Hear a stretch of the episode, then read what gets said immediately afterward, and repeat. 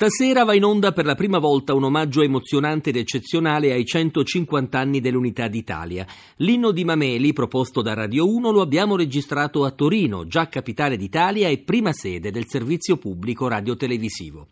Lo abbiamo presentato in anteprima, al termine di una serata aperta dall'alto saluto del capo dello Stato Giorgio Napolitano. Lo ha eseguito l'Orchestra Sinfonica della RAI, straordinaria orchestra, patrimonio del servizio pubblico e del Paese. Lo ha diretto Giovanni Allevi, musicista giovane, conosciuto, conosciuto soprattutto dai giovani, che ha risposto al nostro invito con un'interpretazione gioiosa, coerente e rispettosa del nostro inno nazionale.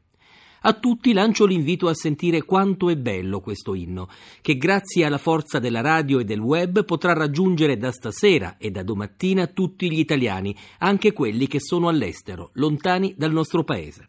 Abbiamo pensato anche a loro e soprattutto abbiamo pensato ai giovani, agli studenti, col desiderio di vederli avvicinare ai valori del risorgimento e dell'unità d'Italia, magari in jeans e scarpe da tennis, come ha fatto Giovanni Allevi con il canto di tutti gli italiani.